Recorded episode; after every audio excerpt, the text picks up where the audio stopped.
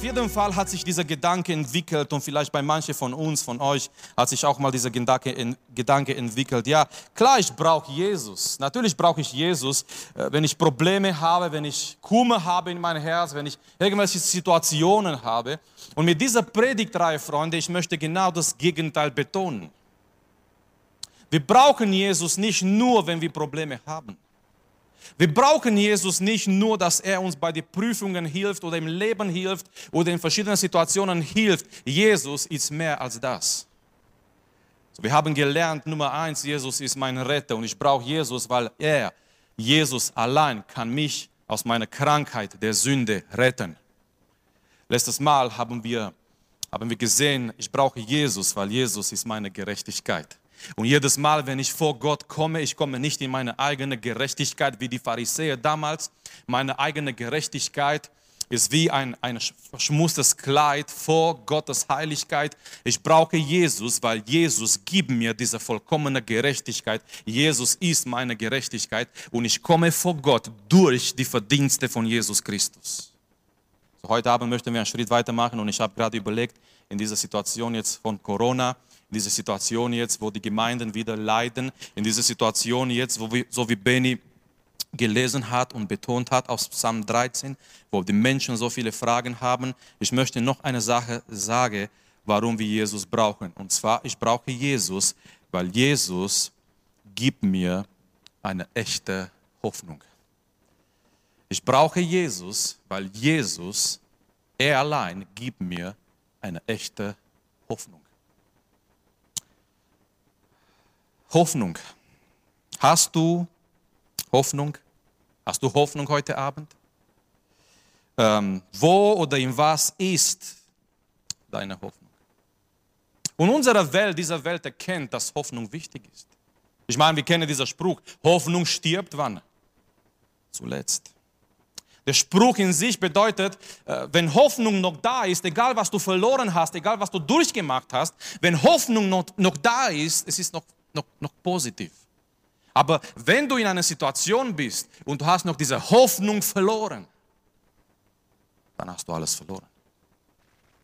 Es gibt Berichte von Menschen, die überlebt haben in einem Konzentrationslager.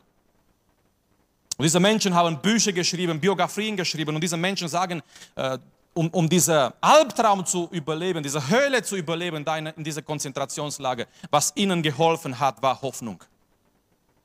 Als sie alleine waren, als sie nicht mehr weiter wussten, als sie alles verloren haben, sie haben ihre Familie verloren, sie waren da gequält in dieser Konzentrationslager, diese Menschen, die überlebt haben, die haben gesagt, das Einzige, was es ihnen geholfen hat, war diese innerliche Hoffnung. Diese Hoffnung, dass das irgendwann vorbeigeht. Diese Hoffnung, dass es irgendwann mal eine bessere Zeit kommt. Diese Hoffnung hat sie am Leben gehalten. Diese Hoffnung, dass es alles nicht alles ist, sondern irgendwann wird sich das ganze Situation ändern. Diese Hoffnung, die kommen daraus. Hoffnung. Hoffnung zu haben ist sehr stark. Hoffnung hat mit Zukunft zu tun, mit einer Erwartung zu tun. Ich habe heute ein bisschen geschaut, was Hoffnung bedeutet und ich habe eine Definition gefunden. Ich werde euch diese Definition lesen, die finde ich interessant, aber zum Schluss werde ich auch erklären, die gefällt mir nicht so ganz gut. Aber schau mal, wie die Menschen denken über Hoffnung.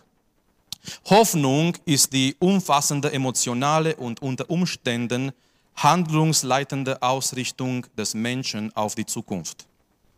Hoffend verhält sich der Mensch optimistisch zur Zeitlichkeit seiner Existenz.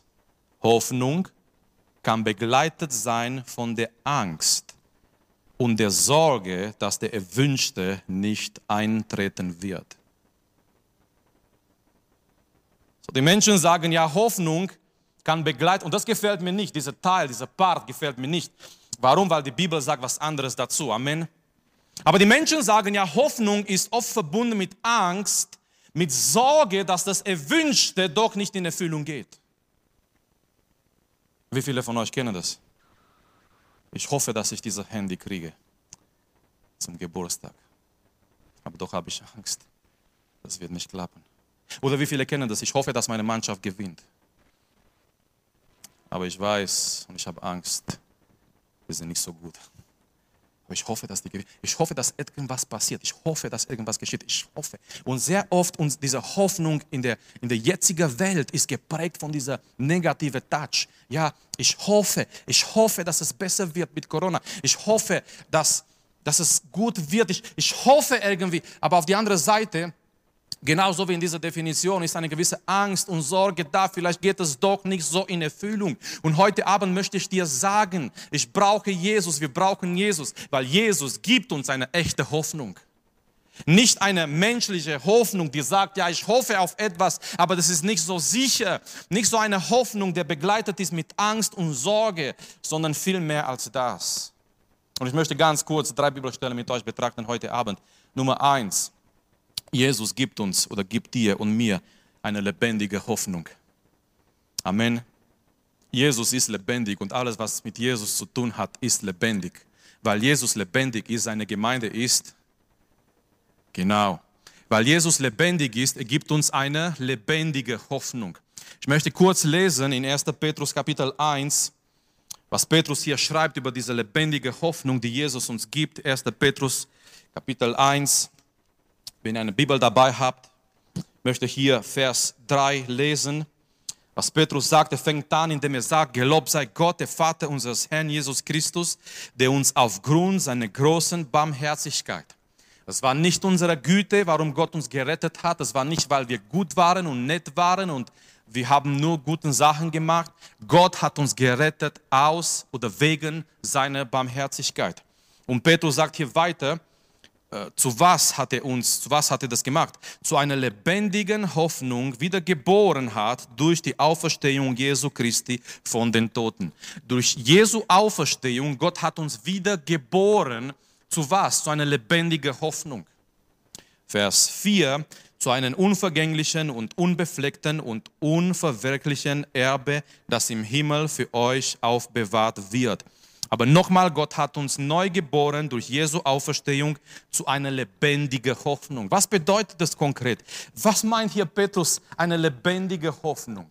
Ich meine, du kannst sagen über einen Mensch, der ist lebendig. Du kannst sagen über ein Wesen, über ein Tier, dass dieser Tier lebendig ist.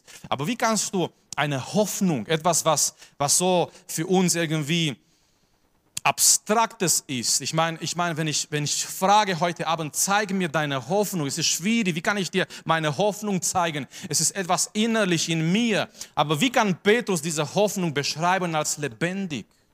Nun, ich glaube, was Petrus hier meint, ist ganz klar, diese Hoffnung, die uns Jesus gibt, ist nicht eine Theorie. Diese Hoffnung, die uns Jesus gibt, ist nicht eine Enttäuschung. Diese Hoffnung, die uns Jesus gibt, ist nicht was Abstraktes. Es ist nicht etwas, was verbunden ist mit Angst und Zweifel und Sorgen. Diese Hoffnung, die uns Jesus gibt, ist eine Realität. Und diese Hoffnung ist lebendig in Jesus, weil Jesus lebt. Ich habe eine lebendige Hoffnung in Jesus. Ich habe hier was heute Nachmittag draufgeschrieben und ich denke, das ist eine wichtige Sache. Und zwar, meine Hoffnung ist so stark wie Jesus Christus. Weil meine Hoffnung in Jesus ist. Meine Hoffnung ist so stark wie Jesus Christus. Meine Hoffnung ist so lebendig wie Jesus Christus. Warum? Ganz klar, weil Jesus Christus lebt. Jesus Christus lebt, er ist der Lebendige. Und weil Jesus Christus lebt, meine Hoffnung, weil meine Hoffnung in Jesus Christus ist. Meine Hoffnung ist so stark wie Jesus Christus. Meine Hoffnung ist so lebendig wie Jesus Christus. So, Nummer 1, ich brauche Jesus, weil er gibt mir eine lebendige Hoffnung. Diese Hoffnung ist wirklich eine Realität, ist etwas Konkretes, etwas, was ich haben kann in meinem Leben. Es ist nicht eine Theorie, es ist nicht eine Enttäuschung eines Tages. Wie viele Menschen hoffen auf etwas und zum Schluss werden sie enttäuscht. Aber bei Jesus ist das nicht so. Es ist eine lebendige Hoffnung, weil Jesus lebt. Nummer 2, Jesus gibt mir eine glückselige Hoffnung. Das heißt, es ist eine Hoffnung, die mich froh und glücklich macht. Jesus gibt mir eine Hoffnung, die mich froh, die mich glücklich macht. Es ist eine Hoffnung, wenn ich diese Hoffnung habe, ich bin froh, ich bin glücklich. Es kann sein in meinem Leben, die Sachen sehen nicht so aus, wie ich mir wünsche, wie ich mir denke, wie ich geplant habe. Aber weil ich diese Hoffnung Gottes habe, weil ich diese Hoffnung von Jesus in mein Leben habe, diese glückselige Hoffnung macht mich froh und glücklich im Herrn. Ich möchte hier etwas lesen aus Titus Kapitel 2. Das ist der zweite Bibelstelle, den wir anschauen heute Abend in Titus Kapitel 2. Und eigentlich ein sehr, sehr bekannter Text, normalerweise sollte es sein für diejenigen, die seit einiger Zeit in die Gemeinde sind. Titus Kapitel 2, Vers 11.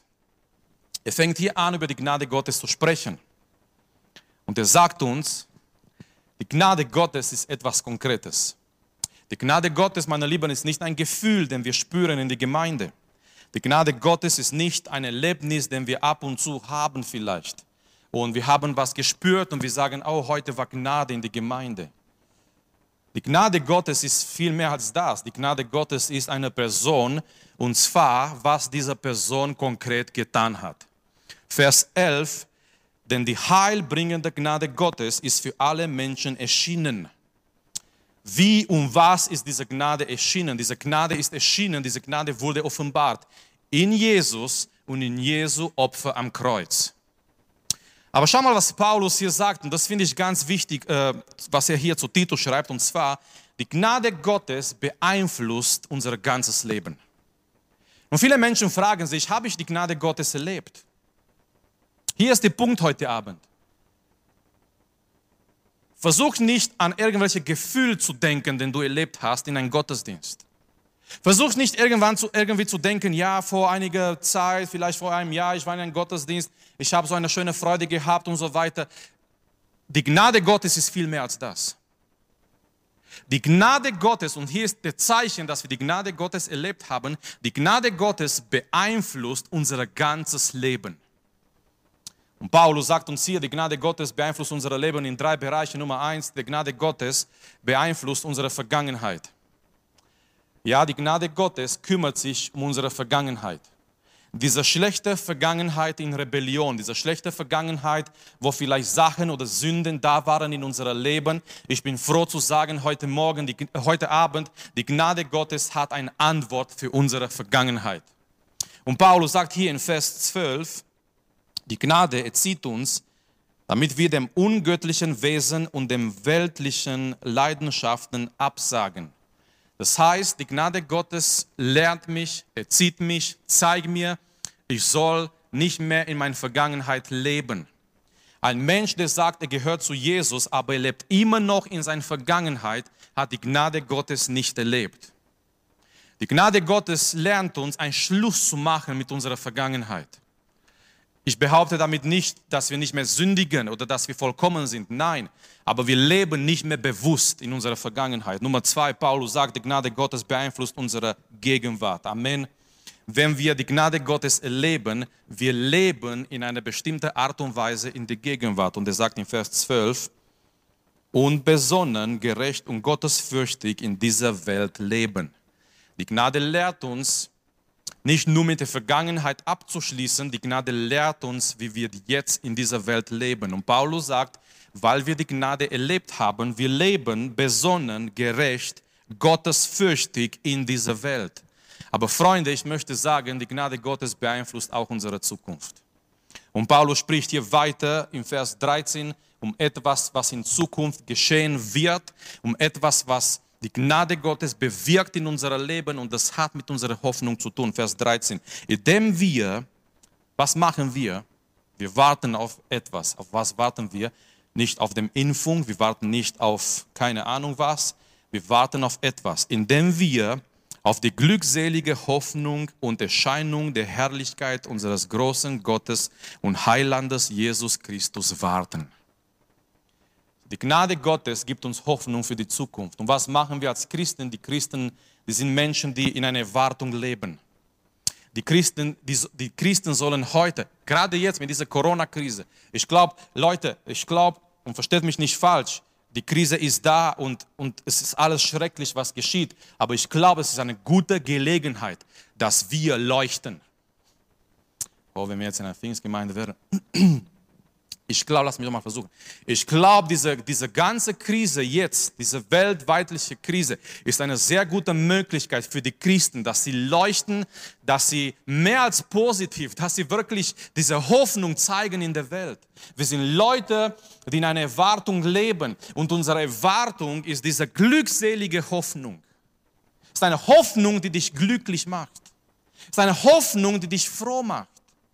Warum? Weil du weißt, was auf dich wartet. Ich meine, der Nummer 1 Grund, warum Menschen Angst haben und Sorgen haben, ist diese Unsicherheit wegen der Zukunft. Die wissen nicht, was auf sie wartet. Die wissen nicht, was auf sie wartet. Die wissen nicht, was die Zukunft bringt. Aber wir wissen es. Wir warten auf etwas oder auf jemand, und das, auf was wir warten, macht uns glücklich und froh.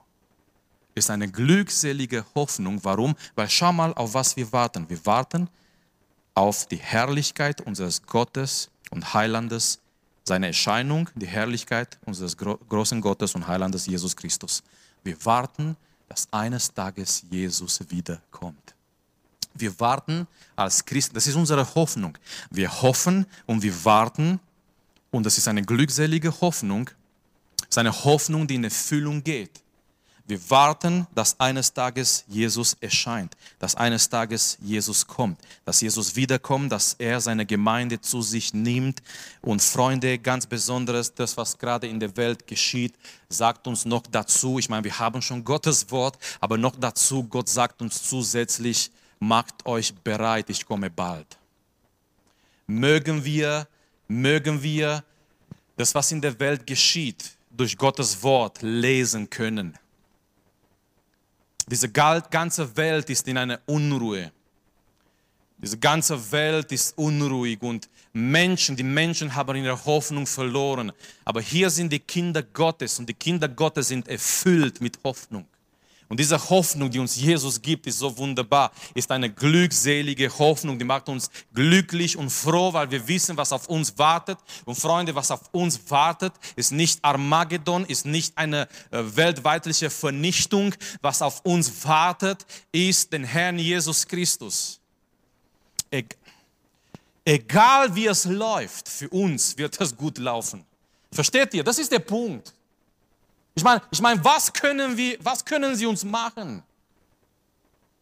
Auch wenn wir verfolgt werden, auch wenn wir mal sterben werden, was geschieht durch Sterben? Paulus sagt, Christus ist mein Leben und Sterben ist ein Gewinn. Paulus jammert nicht, Paulus sagt nicht, oh, ich habe Angst, ich werde sterben und keiner. Nein, Paulus sagt, das, was sie mir tun können, sie töten meinen Leib, in der nächsten Sekunde bin ich bei Jesus. So egal wie es ausgeht, wenn wir diese Hoffnung haben, für uns geht es gut aus.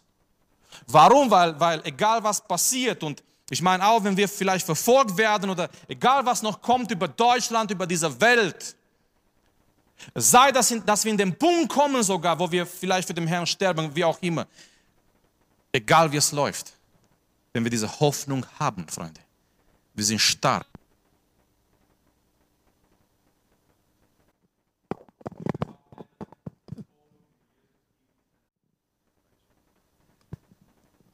Johannes Kapitel 3, also wir haben gesagt, dritter Aspekt, diese Hoffnung, die uns Jesus gibt, ist eine reinigende Hoffnung.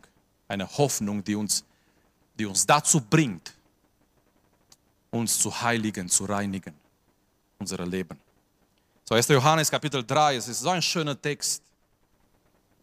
Er sagt hier in Vers 1, seht, welche Liebe hat uns der Vater geschenkt. Die Liebe Gottes ist nicht verdient, ist geschenkt. Amen, Halleluja.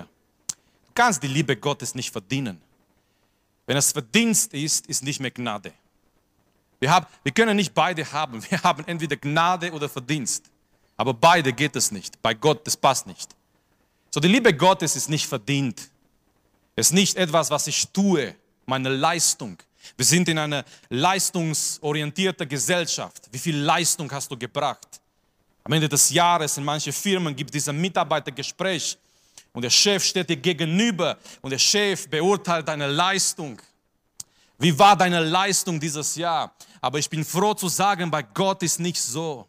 Gott beurteilt unsere Leistung nicht, indem er sagt, so, was hast du dieses Jahr gemacht?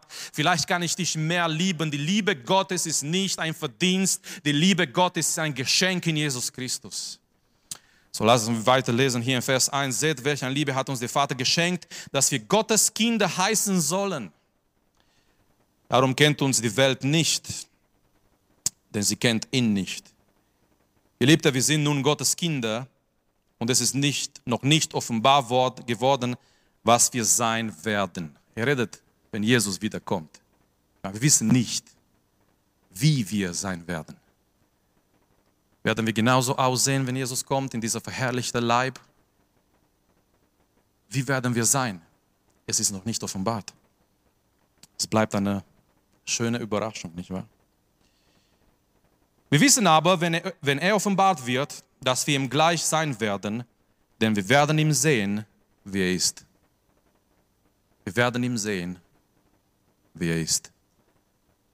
Mann, das lohnt sich weiter zu kämpfen, weil wenn du dran bleibst, du wirst Jesus sehen, wie er ist. Ich meine, welch ein Tag, oder? Dein ganzes Leben hast du an ihm geglaubt, du hast ihn nie gesehen. Du hast an ihm geglaubt, du hast ihn erfahren. Du weißt, dass er lebt. Du hast seine Narben nicht gesehen, wie die Jünger damals, aber du weißt, er lebt, weil er lebt in dir, du hast ihm begegnet. Hat dein Leben verändert und du hast zu ihm gebetet und du hast ihm angebetet. Aber Johannes sagt, wir sind jetzt Kinder Gottes, was wir sein werden, das ist noch nicht offenbar worden. Aber wir wissen, wenn er kommt, wir werden ihn sehen, so wie er ist. Das ist unsere Hoffnung. Aber schau mal, was Johannes hier sagt in Vers 3. Und jeder, der solche Hoffnung auf ihn hat, der reinigt sich selbst, genau wie er rein ist. Jeder, der diese Hoffnung hat, ist eine Hoffnung, die mich reinigt. Weil wir diese Hoffnung haben, sagt Johannes, wir reinigen uns, wie er selbst rein ist.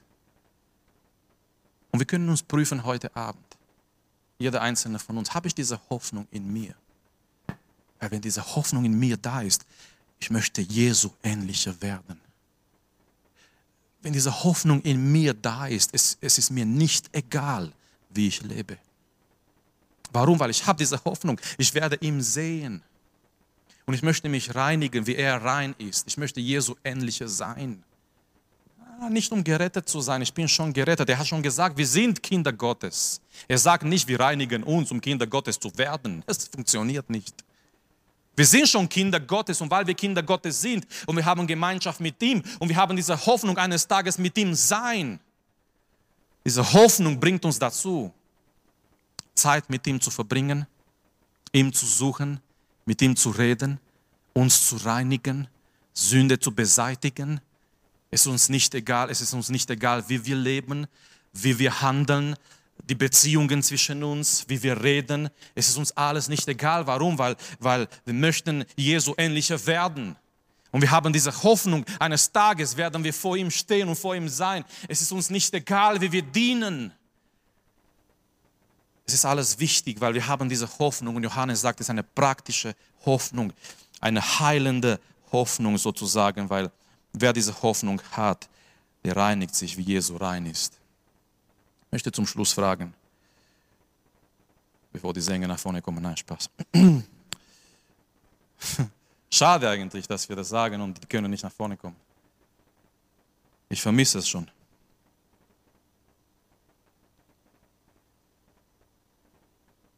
In was ist deine Hoffnung? Wo ist deine Hoffnung? In was ist deine Hoffnung? Wenn du an deine Zukunft denkst, wenn du an die Zukunft schaust, wo ist deine Hoffnung? Ist deine Hoffnung vielleicht in Geld oder Beziehungen oder deine eigene Kraft? All diese Sachen, die hören auf in irgendwelchen Punkt. Egal, wenn wir über Gesundheit sprechen, wenn wir über Geld sprechen, wenn wir über Beziehungen sprechen, Freunde. All diese Sachen sind gut, sind wichtig. Freunde zu haben, Gesundheit zu haben, sogar Geld zu haben, ist nicht schlecht. All diese Sachen sind in Ordnung, aber viele Menschen, sie Sie haben ihre Hoffnung in diese Dinge. Und diese Dinge, die helfen uns, die sind da bis zu einem gewissen Punkt. Aber wisst ihr, was schön ist mit dieser Hoffnung, die uns Jesus gibt? Diese Hoffnung übertrifft alles. Diese Hoffnung ist über dieser Welt. Diese Hoffnung ist über diese Corona-Krise. Diese Hoffnung ist nicht irgendwie, hat nicht mit irgendwas Dinge oder Sachen zu tun, die zerstört werden können. Man kann Geld verlieren, man kann seine Gesundheit verlieren, man kann Freunde verlieren und dann ist deine Hoffnung weg, du hast nichts mehr da, der dir Halt gibt. Aber diese Hoffnung, die uns Jesus gibt, ist viel mehr, ist über dieser Welt, ist über diese Corona-Krise, ist über all das, was noch kommen wird oder kommen kann. Diese Hoffnung, die uns Jesus gibt, ist eine reale, eine lebendige Hoffnung. Und warum brauche ich Jesus? Ganz einfach. Ich brauche Jesus, weil nur Jesus kann mir eine echte Hoffnung geben. Und ganz besonders in dieser Zeit von Hoffnungslosigkeit, wo viele Menschen ihre Hoffnung verloren haben. Ich meine, diese Corona-Krise ist auch ein Test für unsere Menschlichkeit. Die Menschen sind böse geworden. Geh mal in ein Geschäft und vergiss aus Versehen deine Maske. Es sind schon 10 Omas, die böse zu dir gucken. Wo ist ihre Maske? Ich war vor kurzem in McDonald's mit 2 aus der Gemeinde, weil wir waren irgendwo, wir haben Äpfel gebracht, um Saft zu machen und so. Und dann sind wir kurz in McDonald's und ich habe meine Maske vergessen, ich habe die Jacke aber rüber gemacht. Und schon kam die Filialleiterin von McDonald's, ja, so geht das nicht. Und ich habe gesagt, Nase und Mund ist alles bedeckt mit Jacke. Und ja, wer zahlt? Und sie hat die Strafe gemeint und Ruben Balog hat gedacht, sie fragt, wer zahlt das Essen? Und er hat gesagt, er zahlt es. Und aber du merkst, das ist ein Test für die Menschen allgemein, wie verräterisch die Leute geworden sind. Wie böse die Leute miteinander sind. Die haben teilweise ihre Hoffnung verloren. Aber in dieser Zeit von Hoffnungslosigkeit, Jesus kann dir eine lebendige Hoffnung geben. Vielleicht du bist hier heute Abend und du machst dir Sorgen um deine Zukunft. Du machst dir Gedanken. Vielleicht du hast Fragen, so wie David damals in der Bibel. Wir brauchen Jesus. Er allein gibt uns eine echte Hoffnung. Es ist eine lebendige Hoffnung. Das Schöne ist, diese Hoffnung ist verbunden mit Jesus. Weil Jesus lebt, ist meine Hoffnung lebendig. Weil Jesus lebt, ist mein Glaube lebendig. Weil Jesus lebt, das Ganze, was auf mich wartet, ist wahr, ist authentisch, weil Jesus lebendig ist. Diese Hoffnung ist die glückselige Hoffnung, weil diese Hoffnung erfüllt mich mit Freude. Ich schaue nicht zu dieser Krise, ich schaue nicht zu dieser Welt, ich schaue auf das, was auf mich wartet. Und der Herr wartet auf mich. Und der Himmel wartet auf mich. Und Paulus sagt, das, durch was wir gehen, ist nicht würdig zu vergleichen mit dem, was auf uns wartet. Paulus sagt, wir gehen durch die Bedrängnisse, aber wir geben nicht auf, wir bleiben stark. Warum? Weil wir wissen, das, was wir durchmachen, sei es Krankheit oder Leid oder Verfolgung, egal was kommen mag, es ist nicht würdig zu vergleichen mit dem, was auf uns wartet. Auf uns wartet die Herrlichkeit Gottes, auf uns wartet der Himmel, auf uns wartet eine Ewigkeit mit dem Herrn, eine Ewigkeit, Leute, mit Jesus. Nicht eine Stunde, nicht 2 Stunden, nicht ein Gottesdienst, nicht einen Sonntag pro Woche, eine Ewigkeit mit dem Herrn. Es gibt kein Wecker und es gibt keine Krankheit und es gibt kein Geschrei mehr und kein Weinen mehr und es gibt kein Leiden mehr, es gibt keine Sünde mehr. Es gibt eine Ewigkeit alleine für immer mit dem Herrn Jesus Christus in seiner Gegenwart. Und wenn du deine Hoffnung fokussierst auf das, was auf dich wartet, dann lebst du in dieser Welt über die Probleme dieser Welt, über die Probleme, die da sind. Und er gibt uns eine Hoffnung, die uns reinigt. Hast du diese Hoffnung in dein Herz? Gott lässt Dinge zu, die kommen. Die sind auch ein Test für unseren Glauben. Ich wünsche mir, ich bete, dass in dieser Zeit die Gemeinde stark ist.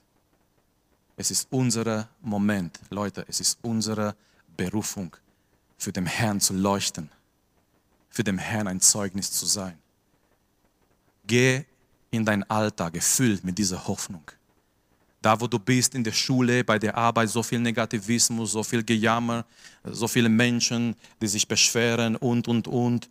Geh hin da in deinen Alltag, erfüllt mit dieser Hoffnung. Und glaub mir, die Menschen werden das merken. Die Menschen werden merken, dass etwas in dir ist.